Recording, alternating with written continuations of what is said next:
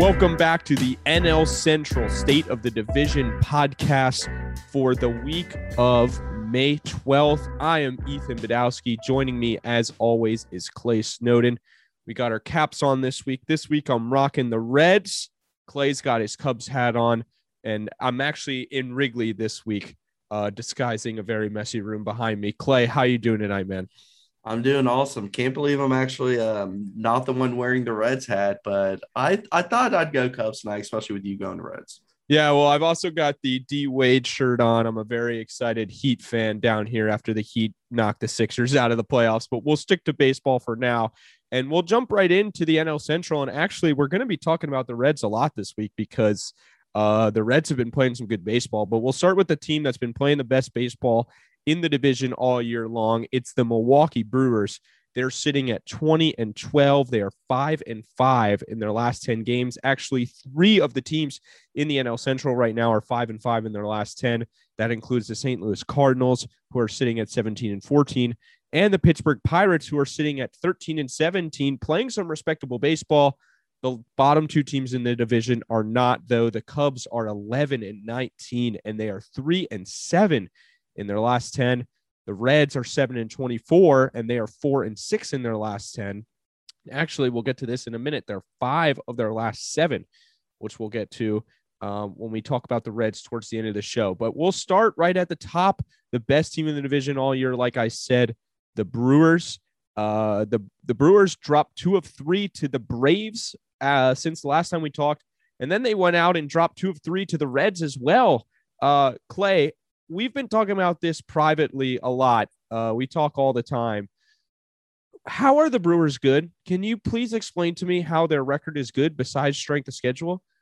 Yeah, they they played a pretty cupcake schedule so far. Um, we all know that they have pitching, right? They have pitching. Nobody in this division really went out and added big time stars. I mean, Marcus Stroman to the Cubs was a pretty big move, and there's a few other moves here and there. I thought the Brewers should have. Um, they added a couple of, of, of decent additions, but they're going to live and die by their pitching. And, you know, it's been pretty good. And they added Luis Urias this week off from injury and 310, 444, 552 with two home runs. Um, you know, adding a little bit of spark to that offense. But Ethan, you're right, man. You and I, we're not buying it. They're paper tigers. They look great on paper, man. Um, I'm not a big Brewers guy in, in this season. I, I just don't see it holding up um, come playoffs. I still think I don't care what their offensive numbers look like after this past week or 10 days or so. Uh, I'm not buying into the offense. Yeah, I mean, you know, you look at them against the uh, Braves, and they scored 10 runs in three games. Six of them came in one game. And we talked last show about how they had been torching the Cubs, they had been torching the Reds, let's see them match up with some other teams in the NL in the NL, some of the better teams. And I mean, the Braves aren't playing the best baseball, and they got beat pretty handedly down in Atlanta. Then they came up to Cincinnati and they got beat two out of three by the Reds. And the Reds, we all know, are the worst team in baseball by a good margin. They did play this one crazy game, Clay. And I mean, there were some very high scoring games because you know the, the the Reds would get ahead early and then the Brewers would bring it back because they would get to the bullpen and and we all know how the bullpen is. But the craziest game was on Wednesday and Christian Yelich goes for the cycle in a and, and the Brewers score 11 and they lose. Christian Yelich has been one of the better hitters in the division this week and he goes for the cycle. But when you're not taking advantage of a game like that Clay it just goes to show that maybe this team isn't what they look like on paper right now yeah, and the the thing about that cycle, that's his third career cycle. All of them have come against the Cincinnati Reds. Um, crazy game. Reds score six in the bottom of the eighth. Game over. Right? Nope. Brewers come back and score six in the top of the ninth. Or excuse me, Reds come out with the victory. But um, I, I think I think the Brewers showed this past week that there's still some concern. But you know what? They do play in the NL Central, which is going to benefit yeah. them all year. And I think if they're in any other division, maybe they're fighting for a wild card spot. But I wouldn't be surprised, uh, you know, with the way the Cardinals are playing right now, if the Brewers end up winning this division. But there's still a long way to go. One more note on Yelich: he has three cycles in his career None came while he was with the Marlins, who have never had a cycle in their franchise history. So once he got to the Brew Crew, he finally started hitting for the cycle. Marlins are just cursed when it comes to the cycle, but yeah, three cycles in a career, especially this young of a career, is pretty insane. I mentioned the Cardinals, and let's get right into them, uh, Clay. They split four games with the Giants out in San Francisco, and then they dropped two of three to the O's. And and it just feels like this team just can't get off the ground, right? Like I I I I just can't understand why they play good baseball, they pitch well. Nolan Arenado's great, Goldschmidt's getting hot. Dylan Carlson's heating up a little bit this week, but they just can't seem to really start stringing wins together. Yeah, they did not improve enough from the the roster last season. They were probably hoping that some of those young bats would just naturally improve. And Dylan Carlson's slow start, good week this week, eight hits, 21 at bats. Him heating up is so important because he can take that lead off spot where Tommy Edman, who has started off hot this year, can move back down near the bottom of the order where he's much better. Not the best week from Tommy Edman, Paul DeJong was finally optioned. I say finally. Um, the reason why I say that is just because he's not a productive player. It was time for him to go. Edmundo Sosa at second and Tommy Edman at short. Do we trust that, Ethan? I mean, I trust Tommy Edman. He's a really good player. I'll have to see more from Edmundo Sosa, but I mean, the, the Paul DeJong thing is pretty crazy to me because I remember him, you know, from watching the Cubs so much, just torching the Cubs. And then he comes out this year and he's really been unproductive. Do you do you see a path back to the major leagues at any point this year for Paul DeJong? Yeah, I mean, I guess they just could use an option on him and they wanted to just see if he could get some at bats and get a little bit of a hot streak and boost his confidence. But even then, I just don't see that middle infield mm-hmm. helping. Now, what is helping is the addition of Juan Yepez. Talk to me about Juan Yepez, who went two home runs this week, slash line of 400, 455, and 700. Can play a little bit of outfield, first base, DH. Ethan, what are your thoughts on Yepez? Yeah, every time I look up at the Cardinals, he's got something going on. He's doing something big, just providing a big hit. I mean, you know, he kind of came in and he seems like another one of those Cardinals that just comes out of nowhere, right, Clay, and and starts hitting the cover off the ball. I mean, you read the stats there 400, 455, 700. I think he's got two home runs already. And uh, I think he might have homered in his first game, actually. He yeah. has been really, really productive for them. A nice jolt to the offense, and they need as many jolts as they can get. And you talk about Paul DeJong. I think of guys like Kyle Schwarber and Marcell Ozuna, who earlier in their careers were sent down to AAA after being established big leaguers, you know, like Paul DeJong was just now. And I, I, think of them and I think, okay, maybe that can provide a spark to a guy. You know, maybe DeJong is the guy that he spends two, three weeks in AAA, starts hitting the cover off the ball, comes back up, provides more of a spark because we know he can hit for power. Um, but they really need a jolt from somewhere. And Yepez is providing it so far. I think that Dylan Carlson is really going to be a guy that provides it when as he gets hotter. And then obviously the guy I'm still waiting to break out is Tyler O'Neill. He just hasn't gotten it going so far. Um, I, the numbers aren't here on this sheet we have, but it's starting to be a little concerning for me now that we're moving into May. That maybe last year, not a fluke, but you know he kind of outkicked his coverage last year. And and speaking of outkicking the coverage, do you think that the Cardinals pitching is doing that right now because they've been really great? Miles Mikolas has been really good. Do you think it can hold? Yeah, I don't. I really don't. I mean, Miles Mikolas, I'm not taking away from him. He's been great. And until he shows me he's not going to be, I'm not going to, you know, he's a talented player who struggled with injuries. Let, let's not limit his ceiling right now, even though he is older and, you know, I'm not saying he has some next level, but I'm not going to say it's going to wear off till I see it, you know. But um, the rest of the rotation had a pretty awful week, and they started a guy who a lot of people don't know, former Reds farmhand Packy Naughton. I saw that not name, a 1936 baseball player, although his name sounds like it. Terrible start. You can't be starting guys named Packy if you think you're going to be making it into the playoffs. But yeah, I, that that's about how the week went for the Cardinals um, mixed bag for the next team that we're going to talk yeah. about.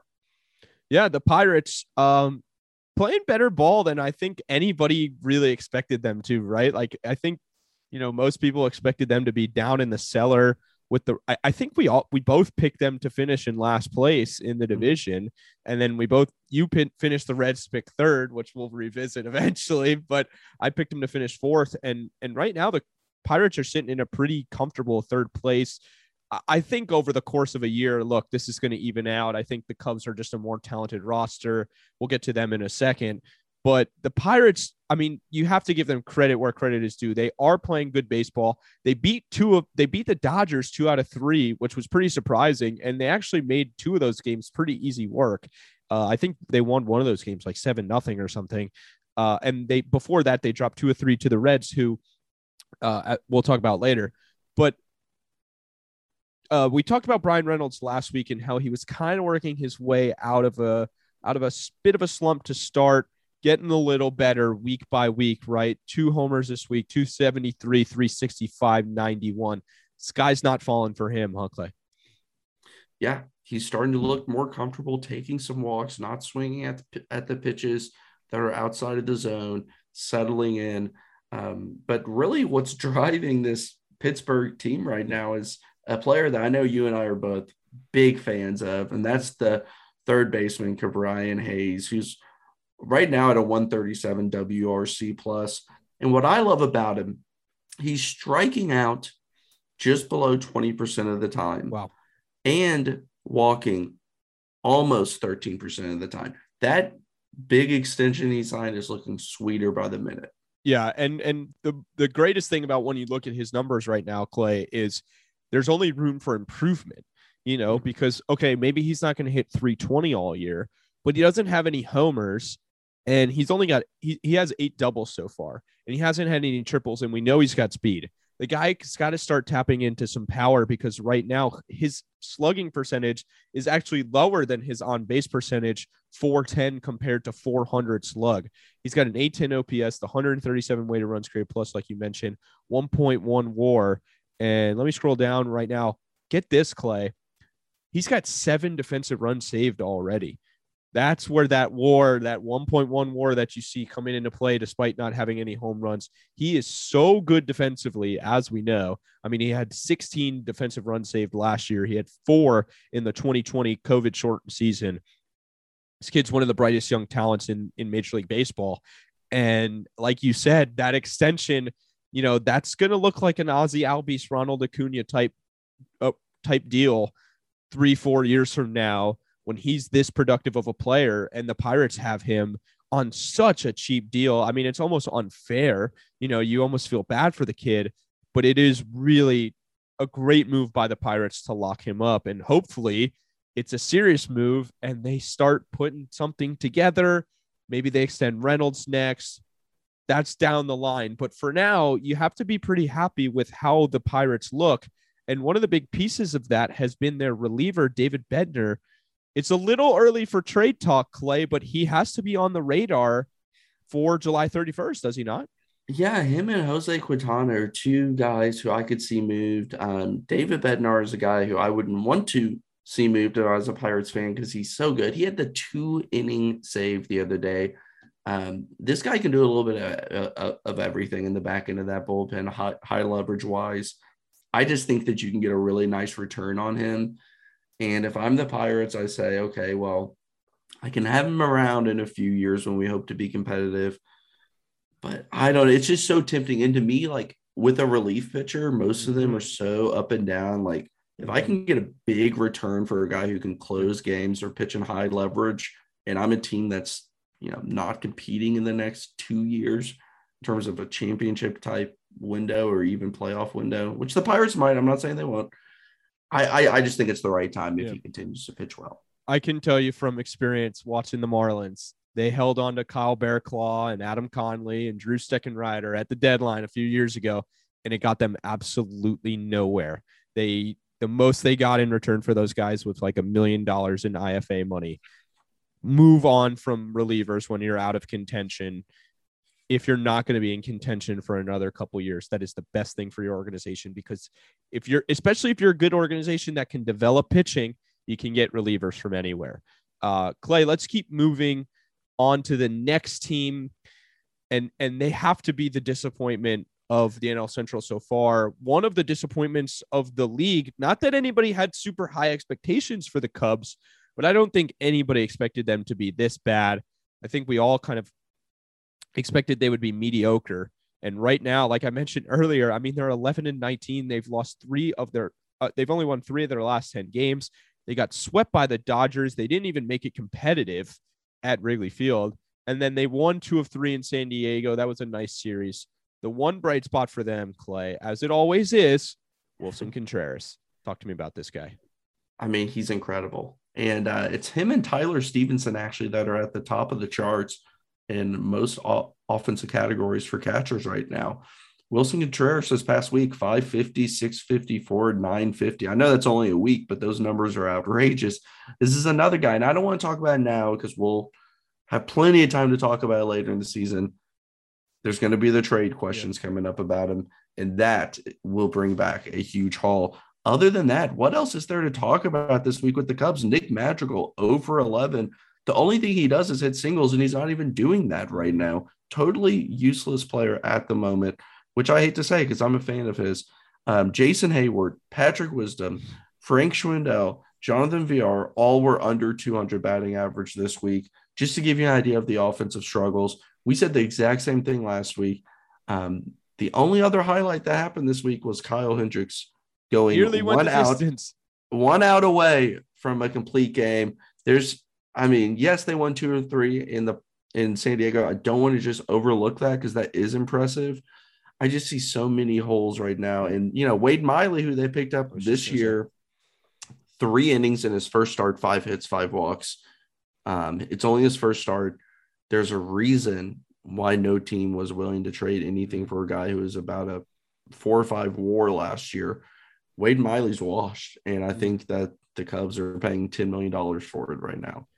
And you know who I completely forgot is on the Cubs is Andrelton Simmons. Completely forgot about well, that until played, I was right? thinking about it this week. He hasn't played, and they're paying him four or five million dollars. He hasn't played yet, and when he does, we'll see if he's even an impactful player. This team is just they're just what they are. They are boring. Yeah. They're just kind of they're just uninteresting. I find it hard to watch them. I watch them because they're the Cubs and I love them, but they're just uninteresting right now. And and I mean, that's all there is to it. There's no reason to hang on them any longer. So we won't. We'll move on to the Cincinnati Reds, who are, are very hottest, interesting. Are they the hottest team in the division right now, Clay? I mean, they've like tripled their win oh, total oh, in man. one week. They won five of their they've won five of their last seven. They're on a roll. They are streaking. The Cincinnati yeah. Reds, they scored 24 runs in two wins against the Brewers, including a 14 run outburst that we talked about earlier. Tyler Stephenson, he's a really great player. I know you watch these guys every day. What are the most impressive things that you see about Tyler Stephenson? He has such a beautiful swing. It's so simple, it's fundamentally sound. Um, he's the type of player that you can show a young player how to hit by just watching Tyler Stephenson he might not hit hit a million home runs or anything, but um, and I know this is such a cliche, but he just takes takes it where the ball's you know pitched. If it's the other way or if it's outside, he'll take it the other way. Um, just a pure hitter. He's been great, and he he missed time with injury this year, but he's 322, 397, 555, three home runs. But let's talk about who is leading the team in home runs with six. Brandon Drury unbelievable. Made the team out of spring training because of injuries. Um, has been playing really well. And if you, if you don't have him in a fantasy league and he's available, think about picking him up because he's eligible at like six positions as well. Um, Colin Moran had four home runs this week. Three and three at bats. Right? Yeah. There were two. He had two in the last two at bats of one game, and then the next day he opened the game with an with another home run. Yeah, and Luis Castillo came back, wasn't perfect in his first outing. No one expected him to be. Mike Moustakas settling in a little bit, still needs to cut down the K rate. Had a big double today. Um, if he can be productive, that just does so much because it's been two years of injuries and sicknesses that have held him out. And the last player I want to mention is a player that everyone needs to know their name right now. He's a rookie this year. I talked about him on the Just Baseball show back in December when he was added to the 40 man Alexis Diaz, a reliever this guy is going to be a big time p- pitcher for the Reds once they get into their contention. Um, so far this year, 0.59 ERA, 0.91 whip, 18 Ks in 15 innings. He is disgusting stuff. Um, if you haven't laid eyes on him, pull up YouTube and see if you can find some Alexis Diaz. So that is what's going on in the NL Central this past week. That's a little bit of a recap of what's been going on, I should say. A lot of good stuff, Clay. I mean, you know, it's a lot of we're we're digging for some stuff for sure, but you know, the two teams at the top are playing pretty good baseball. Uh, even if we don't understand how the Brewers are doing it, and maybe who knows, maybe eventually we'll figure out why the Brewers are really good. But right now, we just can't do it. We're still searching for an answer. If you have an answer, let us know because neither of us can figure it out. And we feel like we're all alone in the JB chat when people tell us how good the Brewers are, and we just don't understand why. Uh, speaking of the Brewers and what's ahead, well, actually, we're going to start with the Reds. Let's start taking a look at what's coming up for each of these teams. So the Reds got off to a winning start in a uh, four game set this weekend with the Pirates. They won 4 nothing tonight. They shut out the Pirates. Uh, who got the start in this game? Let me tell you real quickly. It was Overton, Connor Overton, who we talked about last week. He did not allow a run in six and a third and He's only struck out one pirate. Gotta love that. There were actually two performances like that tonight across Major League Baseball. Look for that in the highlight reel tomorrow of guys that only struck out one guy. Uh, after that, the Reds head to do they head to Cleveland or do they host Cleveland? I think they head to Cleveland to face the in-state rival Guardians. Uh, let me just make sure real quick that I've got that right. Um, sorry about this. Yeah, they go to Cleveland for a two-game set Tuesday and Wednesday, and then we'll talk to you before they go to Toronto um, to wrap up next week. The Pirates, as we just mentioned, are hosting the Reds. Then they get the Cubbies. And where do they get the Cubs, Clay? We got to next Yeah. time we got to put next time we got to put where they are. So so full full disclosure for the listeners, I um throw together some notes and I usually just when I did this last week, I just said, you know, Reds have Pirates and Guardians, Pirates, Reds and Cubs, and I just totally forgot to say where they're playing. And Ethan, being a much more thorough and detail oriented person, wants to give you all of the details when I just want to yell stuff at you. So the Pirates, they have the Cubs next week in Chicago for a three game set Monday, Tuesday, and Wednesday. The Cubbies, they're out west. They go to the Diamondbacks this weekend. They're off tonight, so they must have a three game set this weekend. Then, as we just mentioned, they come home to face the Pirates. Big week for the Cardinals, Clay. This is a really big week for the Cardinals. They have two really good teams. They host the Giants, and then they go on the road to ho- to face the Mets next week. Uh, let me check real quick how many games Yeah. that is. I know that it's a three game set with the Giants because they are off tonight, but the the uh, yeah, and, and, Mets and is a you're four talking game about it. set. Yep. And you're talking about a team of the Mets that that's going to be a test. That's the Yeah. number one team in Yeah. the NL. If if they can beat that, I'd be surprised. But you just dropped two of three at home to Baltimore. Let Yep. you know it's a little bit of a reality check. No, that is a measuring. That's going to be the measuring stick for a lot of these teams, you know. And San Francisco's a good one as well. You know, we just saw uh, St. Louis go out to play San Francisco, take two of four there. All right, the final team we get to. Uh, thanks for stalling so that I could pull it up real quickly. The Brewers they face the NL East this week. Um, actually, all three of their series this upcoming week are against the National League East. They've come down to Miami. I'll be there on Saturday to see the Brewers up close and personal. They've got three this weekend with the Marlins. And then Monday, Tuesday, Wednesday, they get back home to face the Atlanta Braves. Clay, any final thoughts? No, thank. I will definitely put where the teams are playing next week, That'll make it a little so that. I don't have to talk about the Mets being good, which everybody knows. yeah, a lot of measuring stick games for these teams and a lot of division play as well, which is always good to see these teams match up against each other so that we can see how they stack up. We'll talk to you next week on the NL Central State of the Division.